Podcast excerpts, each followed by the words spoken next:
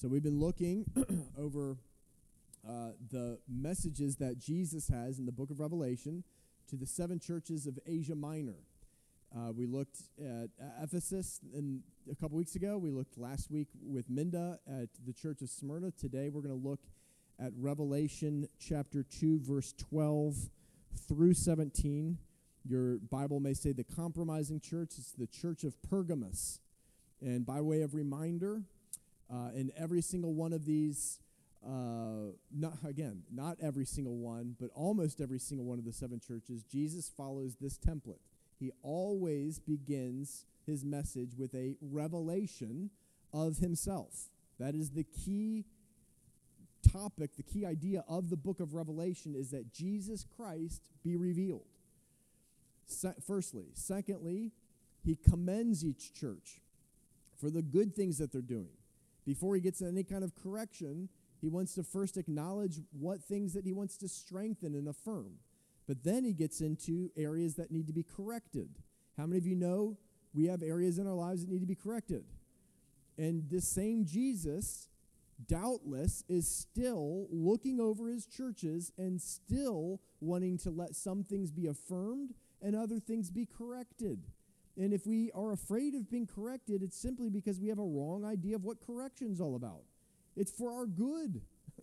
you know, what's the use of affirming somebody who's going down the wrong road but saying, patting them on the back and saying, well done, keep going? Is that helping them? And so Jesus loves his church, and he has a purpose for his church, and he has to correct things in us in order for us to achieve or, or to arrive at the destination he has for us and then he corrects then he then he gives a warning of what's going to happen if we don't respond but also a promise of what's going to happen if we do. So this morning church of pergamos jesus reveals himself as the one with god's communication. The one out of whom comes god's communication. He commends some of the things that we are doing our works and also commends not denying jesus when surrounded by evil. He corrects um, the blending of our faith with worldliness or with the evils of this world. Mixing of faith with evils of this world or worldliness. He warns that if we remain uncorrected, there would be divine judgment. That he would have to take action to make us encounter the correction that needs to take place. But if we will respond, that we will walk in the we will receive hidden communication from God, communication from God that would give us dis- the, our identity. And you'll understand more of what we mean in just a minute. So I'm just going to read through this uh, right now. And to the angel, verse 12, of the church in Pergamos, write these things says he who has the sharp, sharp two edged sword. I know your works and where you dwell, where Satan's throne is, and you hold fast to my name and did not deny my faith, even in the days of uh, in which Antipas was my faithful martyr, who was killed among you where Satan dwells. But I have a few things against you, because you have there those who hold the doctrine of Balaam, who taught Balak to put a stumbling block before the children of Israel, to eat things sacrificed to idols, to commit sexual immorality. Thus, you also have those who hold the doctrine of the Nicolaitans, which thing I hate. Repent, or else I will come to you quickly and will fight against them with the sword of my mouth. He who has an ear, let him hear what the Spirit says to the churches. To him who overcomes, I will give some of the hidden manna to eat, and I will give him a white stone, and on the stone a new name written, which no one knows except him who receives it. So let's start back in that 12th verse and to the angel of the church in Pergamos, write these things, says he who has the sharp, two edged sword. Again, in every single one of these messages, Jesus begins by revealing himself to the church. And the way that he reveals himself to that particular church is relevant to that particular church and to the message that he is about to bring to the church. This is important because Jesus reveals himself to you and to me. And sometimes we just encounter something, we study the scriptures, we have prayer moments where we feel like we have a glimpse of Jesus, and we just think that it's we've just seen something when in fact Jesus by his Holy Spirit has intentionally revealed a particular part of himself to us for a purpose. He does not arbitrarily and hap- uh, haphazardly reveal certain parts, it is strategic. And so, how he reveals himself to this church is the one out of whom comes, uh, excuse me, these things says, He who has the sharp two edged sword that comes out of his mouth, the one with the sharp two edged sword. Now, you might say, what in the world does that mean? Well, the sharp two edged sword, doubtless throughout the greater counsel of Scripture, is referring to the Word of God. Uh, in Ephesians chapter 6, Paul is writing about the spiritual armor, tells us to take up the shield of faith, tells us to put on the breastplate of righteousness, the belt of truth, have our feet shod with the, go- the preparation of the gospel of peace. There's one offensive weapon that he mentions. He says, and take the sword of the Spirit, which is the Word of God. What is the Word of God? It's a, it's a sword. And Jesus is being identified here as the one with the two-edged, the sharp two-edged sword. We're talking about the Word of God. Hebrews chapter 4, verse 12 says, The Word of God is living and powerful, sharper than any two edged sword, capable of dividing asunder soul and spirit, joint and marrow, and is a discerner of the thoughts and intents of the heart of man. The, the Word of God is living and powerful, sharper than any two edged. So when we're talking about the sword, what were you talking about? The Word of God.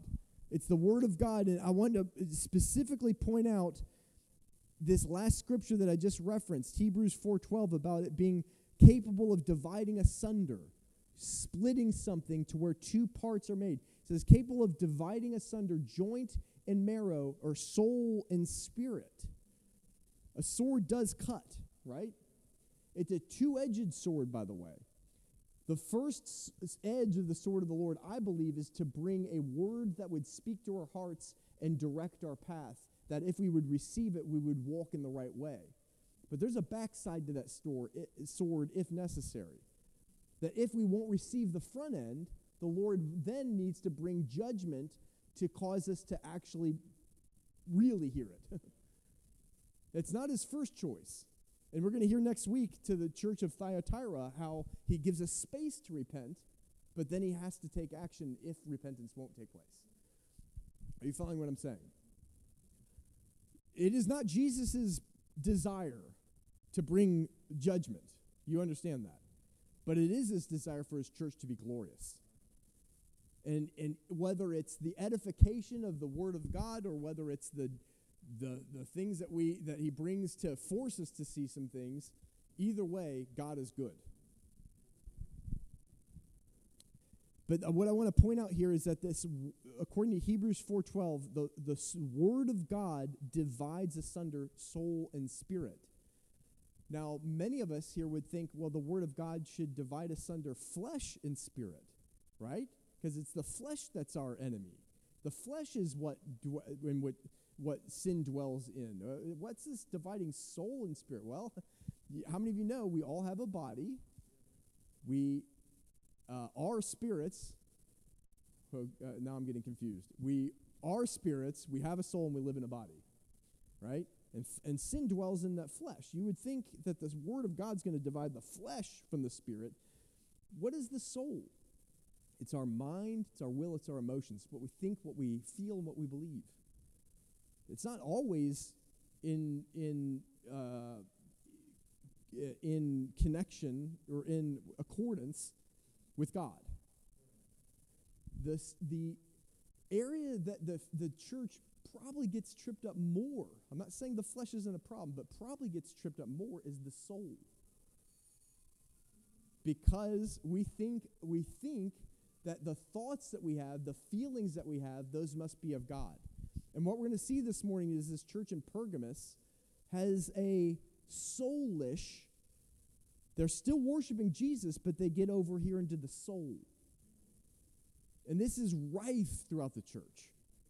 Is we're, we're mixing some stuff that's biblical with other things that are patently not biblical because of what we think, what we feel, what we believe.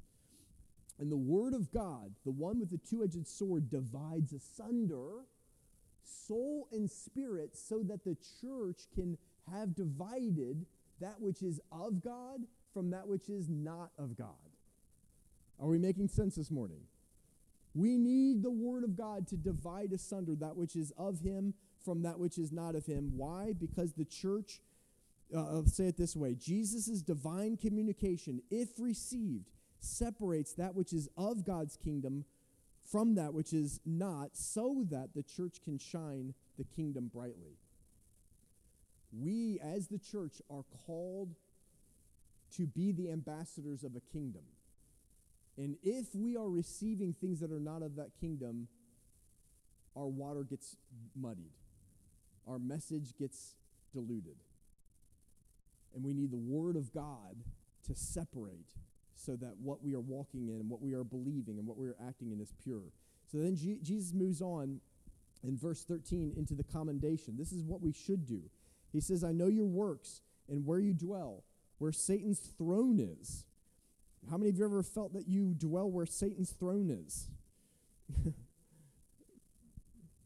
well, maybe, maybe some of you don't. I don't know. But I have felt that way.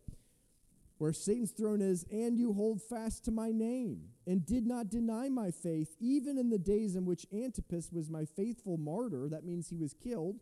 Who was killed among you, where Satan dwells.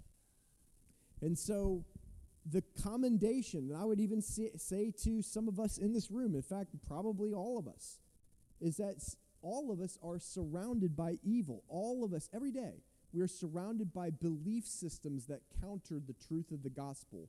We're surrounded by belief systems that counter what we know to be truth, and yet I don't know anyone in this room who is denied, I don't know, I don't think, has denied worshiping Jesus, denied being a follower of Jesus, has denied his name. I think Jesus would commend all of us.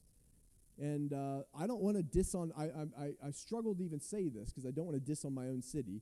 I love Detroit, but let's be honest, Detroit's got some issues. Detroit has a reputation around the country. When I, when I moved here feeling like God was calling my, my family to Detroit, I remember talking to a friend of my brother uh, at his house, and we're like, Yeah, we're, we're, we feel like we're going to move to Detroit and we're going to plant a church. And, and she looked at me and said, why would you want to move to Detroit? That's kind of like the the thing.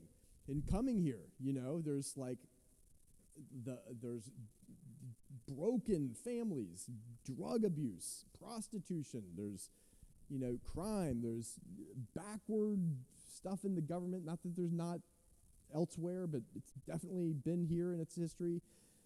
A lot of there's a lot of evil. And uh, and it, there's a commendation for not denying Jesus. But check this out: the name Pergamus, the city in which this this message, particular message, is going to, Pergamus, not the name, but the the city itself, was famous for its temple to Aesculapius, who was, I believe, the the mythological son of Apollos. And uh, part of the uh, kind of idol of Aesculapius was he held a staff that had a, a, snake wrapped around it. And so the idea of you live in the city of Satan's throne, there they had the famous temple to Aesculapius with this kind of snake around, around the staff of the god.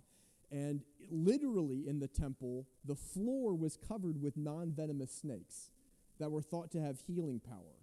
And so there's this idea, of, of course, in the Garden of Eden, Satan uh, appeared the serpent as a serpent the Lucifer as a serpent. And so this idea of you live in the place of Satan's throne. But let me let me say beyond just this one temple, what was common practice during this time in mythologic myth god temples, if you know what I'm saying, the worship of mythological gods was temple prostitution. And this was not like, you know, you and I would be like, oh, temple prostitution. This was normal life acceptable and ritual practice of eating foods that have been sacrificed to those gods. This is a normal, normal intercourse of social norms. You follow what I'm saying? So that this is this is Jesus is saying, I know where you dwell, where Satan's throne is. And uh, I, I would say likely the city had great debauchery, what we would consider debauchery, sexual freedom, uh, per, uh, promis- promiscuity, and uh, you know all sorts of kind of deviant behavior. The commendation that Jesus is giving is he's basically saying, Your city has much evil, and yet you have not, not denied me while living there, even in the face of one of your own being killed for not denying the faith. So there's, there's, there's reason for commendation here, but I want to ask us some questions here. Let's bring this home. What are some of the evils of our area that we might encounter? What, we just heard of some of what was happening in Pergamus. What are some of the evils in our area? I would say for a lot of us, let's I'll name a couple. Fornication and sexual impurity. Fornication is so what is fornication? Fornication is having sexual intercourse with somebody with whom you do not have a marital covenant. Whatever that that may be. So, how many times? Look, I'm not having a go.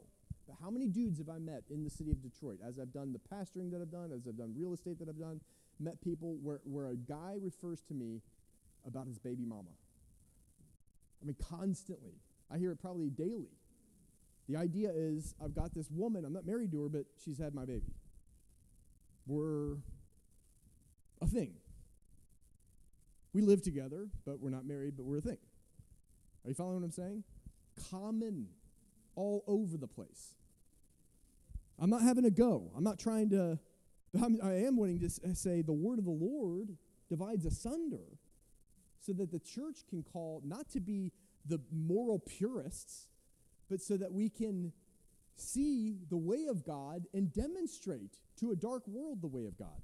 What's another one? Money and greed. I had a conversation, some people are in this room with some young men in our, uh, you know, have had the pleasure of met, and I asked them, what are some of the ways that you've seen men fail to be leaders? And we are kind of going through some stuff of what leadership is all about, and they were like, money, like greed, definitely.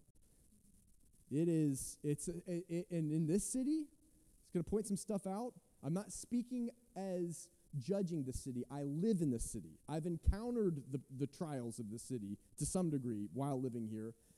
There is a survival thing in the city. And, and survival mentality causes you to compromise. Money and greed, racing away from poverty and willing to do compromise moral ethics in j- so that I'm not poor anymore. I've got to survive.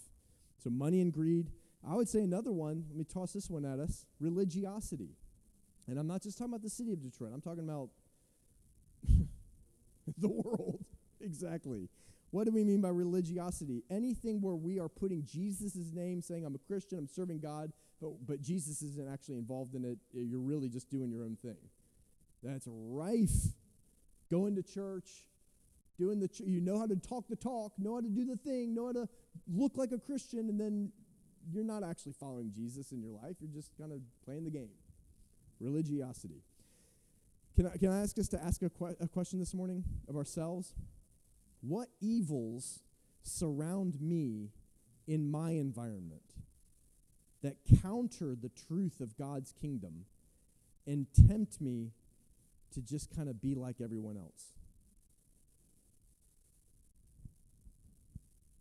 Just ask yourself that question. What are the evils that surround me in my environment that counter actually counter God's truth? Everyone else kind of is on this wavelength that's not congruent with God's kingdom, but I'm tempted to kind of act like I'm also on that wavelength. So here comes the correction. What we shouldn't do. Revelations 2 Revelation chapter 2 verse 14, but I have a few things against you because you have there those who hold the doctrine of Balaam, who taught Balak to put a stumbling block before the children of Israel to eat things sacrificed to idols and to commit sexual immorality. So some of you are in here saying, okay, I actually have no idea what in the world you just said. Who is Balaam? Who is Balak? And I'm certainly not, the last thing I knew, eating food sacrificed to idols. So let me just kind of give you some of the background of the story here with Balaam and Balak.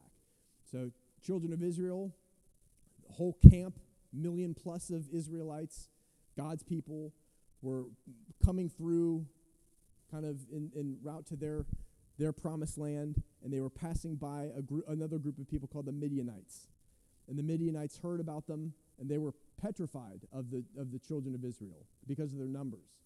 And so Balak, who was a leader amongst the Midianites, hired this guy Balaam, who was a prophet amongst the Midianites, to curse the Israelites. And uh, it's a good strategy. And so he gets Balaam and says, Okay, we're going to pay you some money. You curse the Israelites. Balaam goes away. He comes back and he speaks blessing over the Israelites. And Balak is like, I want my money back. I paid you to curse them and you just bless them. And he's like, I can only speak what the Lord says. It's amazing. He's not even a, a he's not even a follower of, of the Lord. He's not even part of the Israelites, and yet he had this thing where he heard from God the blessing. And so Balak's, uh, okay, whatever. You just, I'll pay you again. You go do it again. Okay, you go curse those Israelites. He goes away, comes back, and he blesses the the camp of Israel. Balak's like, what in the world is wrong with you? I told you to curse them. You're blessing them again. This happens again a third time. Comes back and he speaks like amazing blessing over the. I mean, it's just like you are the chosen of God and you will dominate everybody. And and Balak is about to throw in the towel, like, what is wrong with you? And uh, and all he could do is bless, and he uses his reason. I can only speak that which the Lord is saying. You would think Balaam should be commended, right? I mean, he's this prophet. He's not even a follower of God, and yet he's prophesying the actual words of God and being true to the real word of God.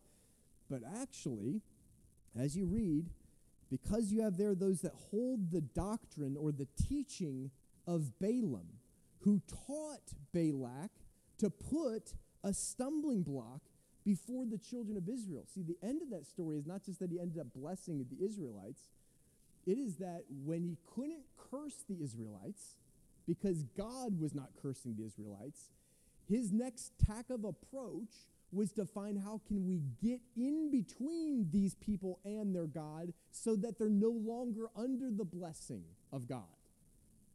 Now, how, did you follow that? Now, how many of you believe that if the devil he wants to curse us and he tries his best, but we are under the blessing of, of, of God Himself. We are under the blessings of that God spoke over Abraham. We are children of God because of what Jesus has done. Curses cannot be placed upon God's people. And yet, another tack of approach, if Satan can't place curses on us, is how about we get in between them and their God? How about if we get compromise into the camp so that God can't fully bless because they're no longer serving only Him, but they're now also serving something else as well. Do you remember the beginning of this, this message to the, ch- the people of Pergamus? Was commending them that they hadn't denied their faith. And it's one thing to not deny the name of Jesus, but it's another thing to add into that worship of something else as well. So, what did Balaam do with Balak? We find out, I believe it's in Numbers chapter 30, that he told them and in fact, the Bible doesn't explicitly say all these details. Jewish tradition kind of fills in some of the blank.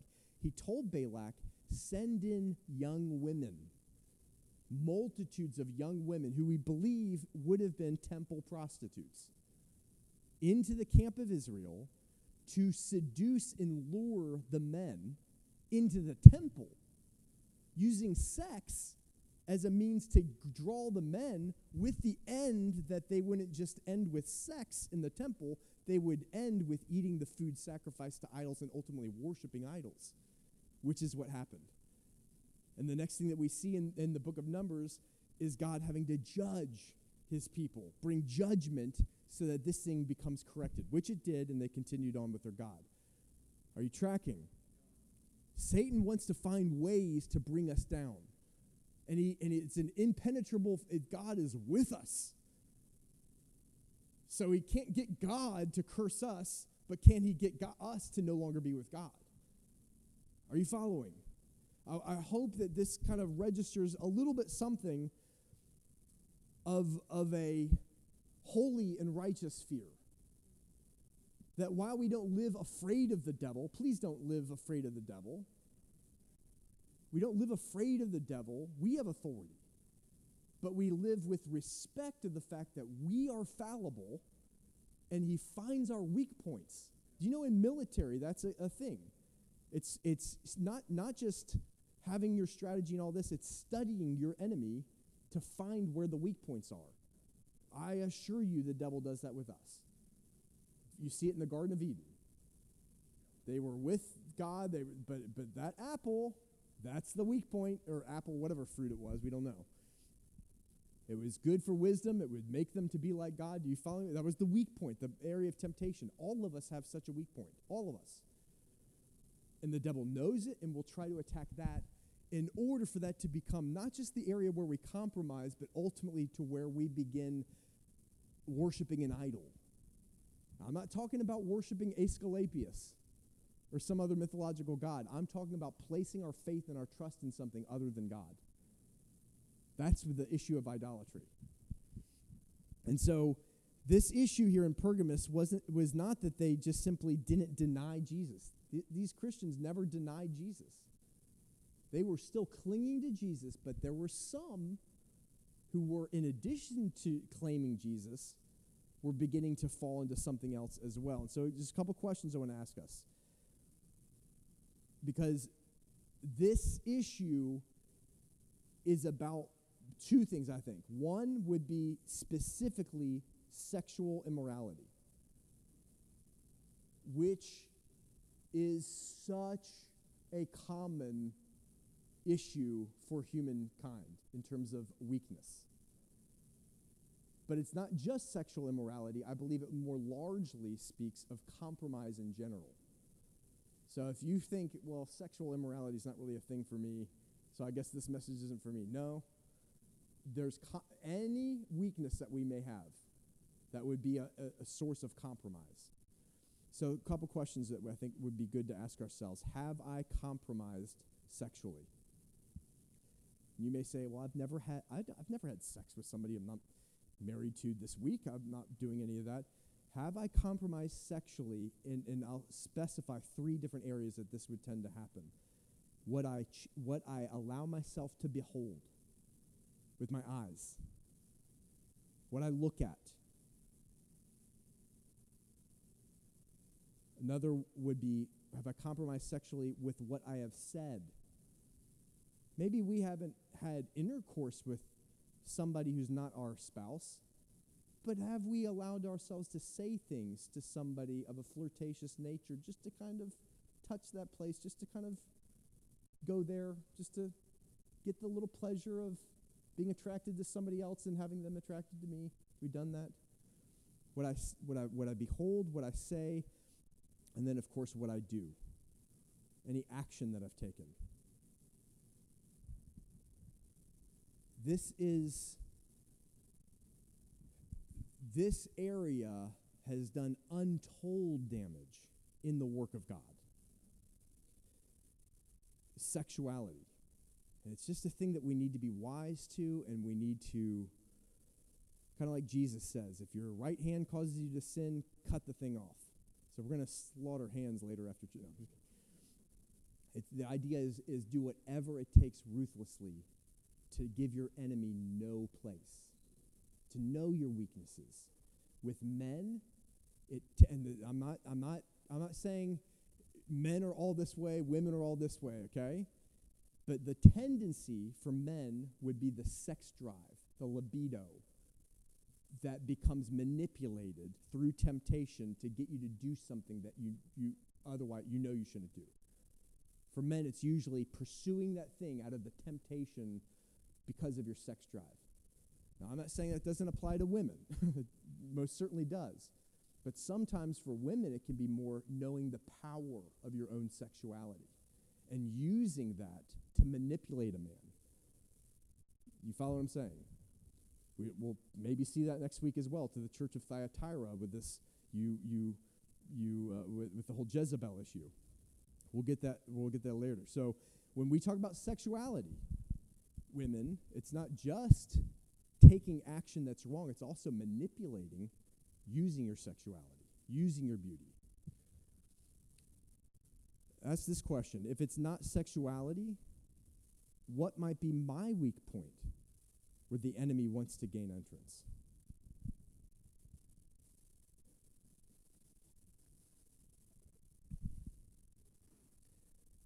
Again, this is not introspection. This isn't just looking at ourselves to try to evaluate how bad we are. Nothing like that. This is knowing the enemy's tactics. He is trying to get God's people out from under God's blessing. He can't put a curse on them, so he tries to other ways of temptation to get us to depart from following God into the in the area where we're tempted so that we're no longer walking under the fullness of God's blessing. That's the issue. That's why this is so important.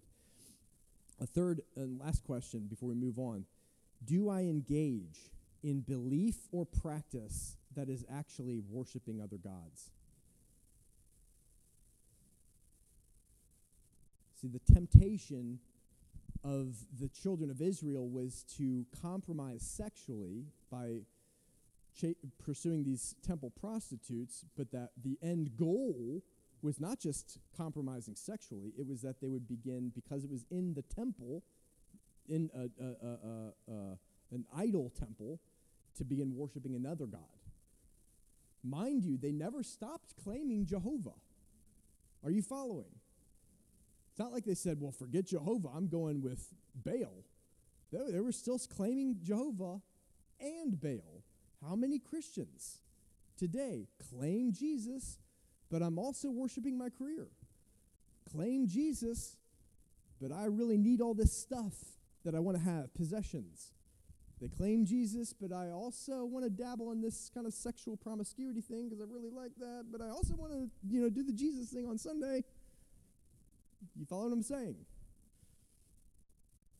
That's what Jesus is getting at. You haven't denied your faith. You've added some other stuff that has nothing to do with my kingdom into it. And that's why we need a sharp two edged sword to divide what is of your soul from what is of my kingdom so that you can shine brightly with what is of my kingdom. And the same is true of us today. So, verse 15, and this is a continuation of the same last verse. Thus, the New King James says, which means in this same way, you also have those who hold the doctrine of the Nicolaitans, which thing I hate. So, what the what Jesus is saying here is not that you there literally are some in this church who hold to the doctrine of Balaam.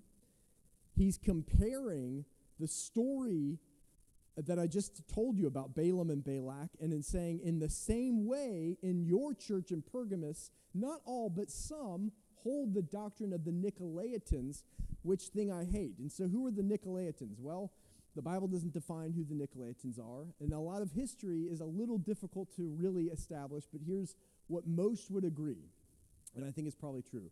The Nicolaitans were a Christian sect or a group uh, who, who began to adhere to another uh, theology, another doctrine, another belief system that allowed for the compromise of sexuality, sexual purity, and also the practice, the ritual practice that, that had to do with idol worship, allowed for those things in Christianity. Most would believe that it was because of a misunderstanding of the freedom that we have in Christ. That to the pure, all things are pure, nothing is unlawful anymore, which is biblically true for the believer. Uh, but but to use all of these things to serve and to love God and love people, not serve the flesh. That's where it goes wrong. I, I hope you're tracking with what I just said. So, this doctrine of Nicolaitans was perverting this idea of Christian freedom and liberty with the works of the flesh. Jesus says, I hate that. I hate that doctrine. And so, what's the point? What's really the point here? The whole buildup of this correction comes to this issue of the doctrine of the Nicolaitans. What's the whole point? How do we keep ourselves from adhering to some doctrine that would lead us astray from Christ's truth? It's the sharp two edged sword. Well, how do we have that sharp two edged sword that proceeds out of Jesus' mouth? It's your heart. It's for those who are dependent upon that sword to live by it. Anybody remember what the sword is? We're not talking about Jesus stabbing you, right? It's the word of God that is like a, a sharp two edged sword in, in that it divides asunder. Those who know that they need and depend your life upon the word, you will know the doctrine, Jesus says. You, you will, for those who desire to do the will of God, Jesus says, they will know the doctrine, whether it's true. Truth is not that I go to this particular denominational church and they've got all the truth and so I belong to them and we all we're the camp that has the truth. If your heart isn't following Jesus, the one with the sword, you can have all your doctrine right and be completely off. It's a heart issue. That's the whole point of what he's getting at is to call his church to not be compromised because we're clinging to the truth that comes from Jesus. And if you're clinging to that truth, you more easily can discern when it's temptation. You can see temptation for what it is. It doesn't make it any more luring and powerful, but you can see it. You spy it out, and you're able to, in that way, avoid it. And so the, some of these Christians have begun to hold to the doctrine of the Nicolaitans. And so uh, we're going to go go on, but I just want to say one thing before we move on. If the Word of God and clinging to it is so important, and what I'm about to say is not self serving, I'm not asking you to do this for me. I, I'm going to do this, what I'm about to say. What are we doing with this very message that is being preached right now? What are we going to do this week with it? How many of us would hear a message and then go into the week as opposed to what if we take notes we, we remember the scripture references and sometime during the course of this week we go back and look over this passage. We go back and look over our notes. We begin to ask god god what are the things where you're speaking to me? And then we begin to talk to him about the things that we're talking to and we, uh, and we allow the word of god to be a sword into our heart and allow it to begin to expose things where we're off so that we can be corrected. Can I suggest that we should all be doing that as a weekly practice, myself included, so that we're honoring the Word of God, doing something with it. But let's go on to this uh, next thing the warning. Revelation chapter 2, verse 16. The warning, which is what will happen if we remain uncorrected. Repent, or else I will come to you quickly and fight against them with the sword of my mouth. Jesus says to a church, Repent, or else I will come to you and fight against them with the sword of my mouth. What's, what's he saying? He's going to come to this church, but he's not going to fight against everyone in the church. Why? Because not everyone was holding to this doctrine. But to the ones who were, that's who he's going to fight against. And what's he going to use as a, as a method, as a tool, as a weapon to fight against them? The word. With the sword of my mouth. The divine communication. Remember that sword is two edged. It means it has two sides to it, two edges, one for one way. And if that doesn't work, we go the other way. So I've given you my word, and if you're not going to repent, I'm going to come and I'm going to have to deal with those in the church who are not repenting of this thing and have to bring some, some stuff to force you to deal with some stuff. I believe, and I've said this before, COVID. You know, God didn't God does not author evil, right? He does not create evil. Evil comes from the absence of God. But God uses evil because he's sovereign. And I believe COVID was used by God strategically to purify the church. Every person that I partner with closely in ministry around the world was profoundly impacted by Jesus because of what COVID put on the church. I mean, I know businesses were affected by COVID, but what is the church? It's the gathering of people. And gathering was the one thing that we were forbidden to do. during this whole season. It had a profound impact on our normal rhythms of, of church life, and it forced us to get back to the simplicity of the Word of God and prayer. Not performance, not wowing people, not getting a bunch of people into your church so that you can call yourself successful, getting back to Jesus. Now, I know some, some churches may not have gotten that message and they're continuing on, but the uh, people that I walk closest with are, myself included, way better in ministry backside of COVID than we were before. Way, feeling way more dialed in and connected in a real way with what Jesus is really about, about than we were before. I'm, why, why am I saying all that? God uses that stuff. Did God hate me before COVID? Was it all because he was so angry at me? He just wanted to, and all those pastors, he just wants to hit us with the sword of his mouth. I mean, he didn't hate. I mean, sure, I'm sure he was angry to some degree, but he loves us. You, you follow what I'm saying? I loved him before that, and I still needed correction from, from, my, from my Lord. So I'm just putting this into context. Repent, or else I will come to you quickly and fight against them with the sword in my mouth. And now let's end it with the promise. What will happen if we course, course correct? He who has an ear, let him hear what the Spirit says to the churches. To him who overcomes, I will give some of the hidden manna to eat, and I will give him a white stone, and on the stone a new name, which is no one knows except him who receives it. On the outset, on the surface, that can look very complicated and difficult to understand. But I, I, I, hope I can just make this a little bit clear. I will give if you overcome. What do we mean by overcome? It means if you will hear what I am saying to you and actually walk in it. If you overcome in this message to what Jesus just said, I will give some of the hidden manna to eat. What are we talking about, hidden manna? In the wilderness, when the Israelites were leaving Egypt, crossed over the Red Sea, wandered for 40 years in the wilderness, how many of you know what God fed them with? Manna. And manna is a type of the Word of God. It's a type of Jesus himself, who is the Word of God. So in John chapter 6, Jesus says, Your fathers ate manna in the wilderness, but I am the true bread that comes down from heaven. So when, the, when Jesus is talking about, I will give you some of the hidden manna to eat, what's he talking about? He's talking about Jesus himself, the bread of life.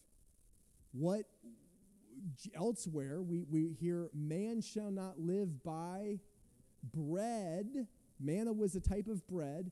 Man shall not live by bread alone, but by every word that proceeds from the mouth of God. Manna is typified, it's, it's connected to this idea that the Word of God is like bread. Jesus says, I am the true living bread that comes down from heaven. John chapter 1 also says that Jesus was in the beginning and he was the Word. And the Word was with God and the Word was God. Are, are you following this? So, Jesus, the manna is connecting to Jesus, who is connected to being the divine communication of God. Hebrews chapter 1 says, God in, in times past has spoken to us by many different by prophets, many different voices, but in these last days has spoken, the Word of God has spoken to us in His Son who is the exact representation of his glory and the express image of his person. So, given to the hidden man to eat is speaking of the divine communication that comes from, from God. We will receive hidden revelation from the mouth of Jesus if we will overcome. But then it says, And I will give him a white stone, and on the stone a new name written, which no one knows except him who receives it. Your name speaks of your identity. And Jesus is saying, I'm going to give you a white stone. Okay, now what are we talking about here? I believe I, I can't prove prove this, but here's my interpretation of this. white stone is speaking, is referring also to revelation. Jesus in Matthew chapter 16 says, Who do people say that I am? The disciples said, Some say John or Jeremiah or one of the prophets. And he says, Who do you say I am? Peter stands up, says, You are the Christ, the Son of the living God. And uh, Jesus says, Blessed are you, Simon, son of John, for flesh and blood has not revealed this to you, but my Father in heaven. What is what's what's Jesus talking about? He's talking about communication that comes out of the mouth of God. Divine revelation. Flesh and blood didn't reveal this to you. No man did. This came by communication from God's mouth, the discovery of who I am. Is that making sense? And he's blessing Simon and says, And I say to you that you are Peter. You're no longer Simon, you're Peter. The Greek word being Petros, which means a stone. Now, what did Jesus promise to give if we overcome? Hidden manna and a white stone. I say to you, you are stone. You're Peter, you're stone. And upon this boulder, this rock, this Petra, you are Petros, stone, and upon this boulder, this Petra, this boulder, I will build my church. What is the boulder that he's going to build this church upon? Revelation of who he is. In J- Peter, seeing by the communication of God who Jesus was in that passage, in the seeing of who Jesus was, the very next thing that Jesus does is identify to the one who sees him who they are. As you and I see Jesus, it is in the seeing of Jesus that we see who we are. You are the Christ, the Son of the living God. I say to you, you are Peter, and upon this rock I will build my church. Do you see the, cor- the connection here?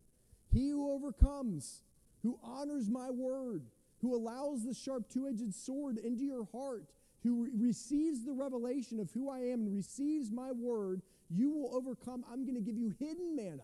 I'm going to give you revelation of the things of the kingdom that other people are not seeing, and I will give you a white stone. What is that? It is your identity. And on that stone is going to be written, and it's a white stone. It's not just any stone, it's white, which speaks of absolute purity. I will give you on, on the white stone a name, which is a new name. It's your identity. It's who God has called you to be from before the foundations of the earth. And the only way for you to know who you are, according to God, is by seeing who my son is. It's as you see revelation that in that you get revelation of who you are and you walk in this earth in purpose. And so Jesus is saying, This is what I've got for you. This is what I want for you. It's not just that I want you to do right and get this doctrine of the Nicolaitans out because it doesn't I don't like it. It's that I want to give you hidden manna, my people. I want to give you a white stone with a name upon it that only you and I know. And you are secured in your identity and who you are, and you can walk with that confidence in this earth. That's what I want. That is why I need you to receive my sharp two edged sword. Amen. So I'm just going to hand it back to uh, Rodney and Nita, but I just want to read this as they're getting up. If we will purify our beliefs to only what comes from Jesus' mouth, we will receive hidden revelation that causes us to become who we were created to be.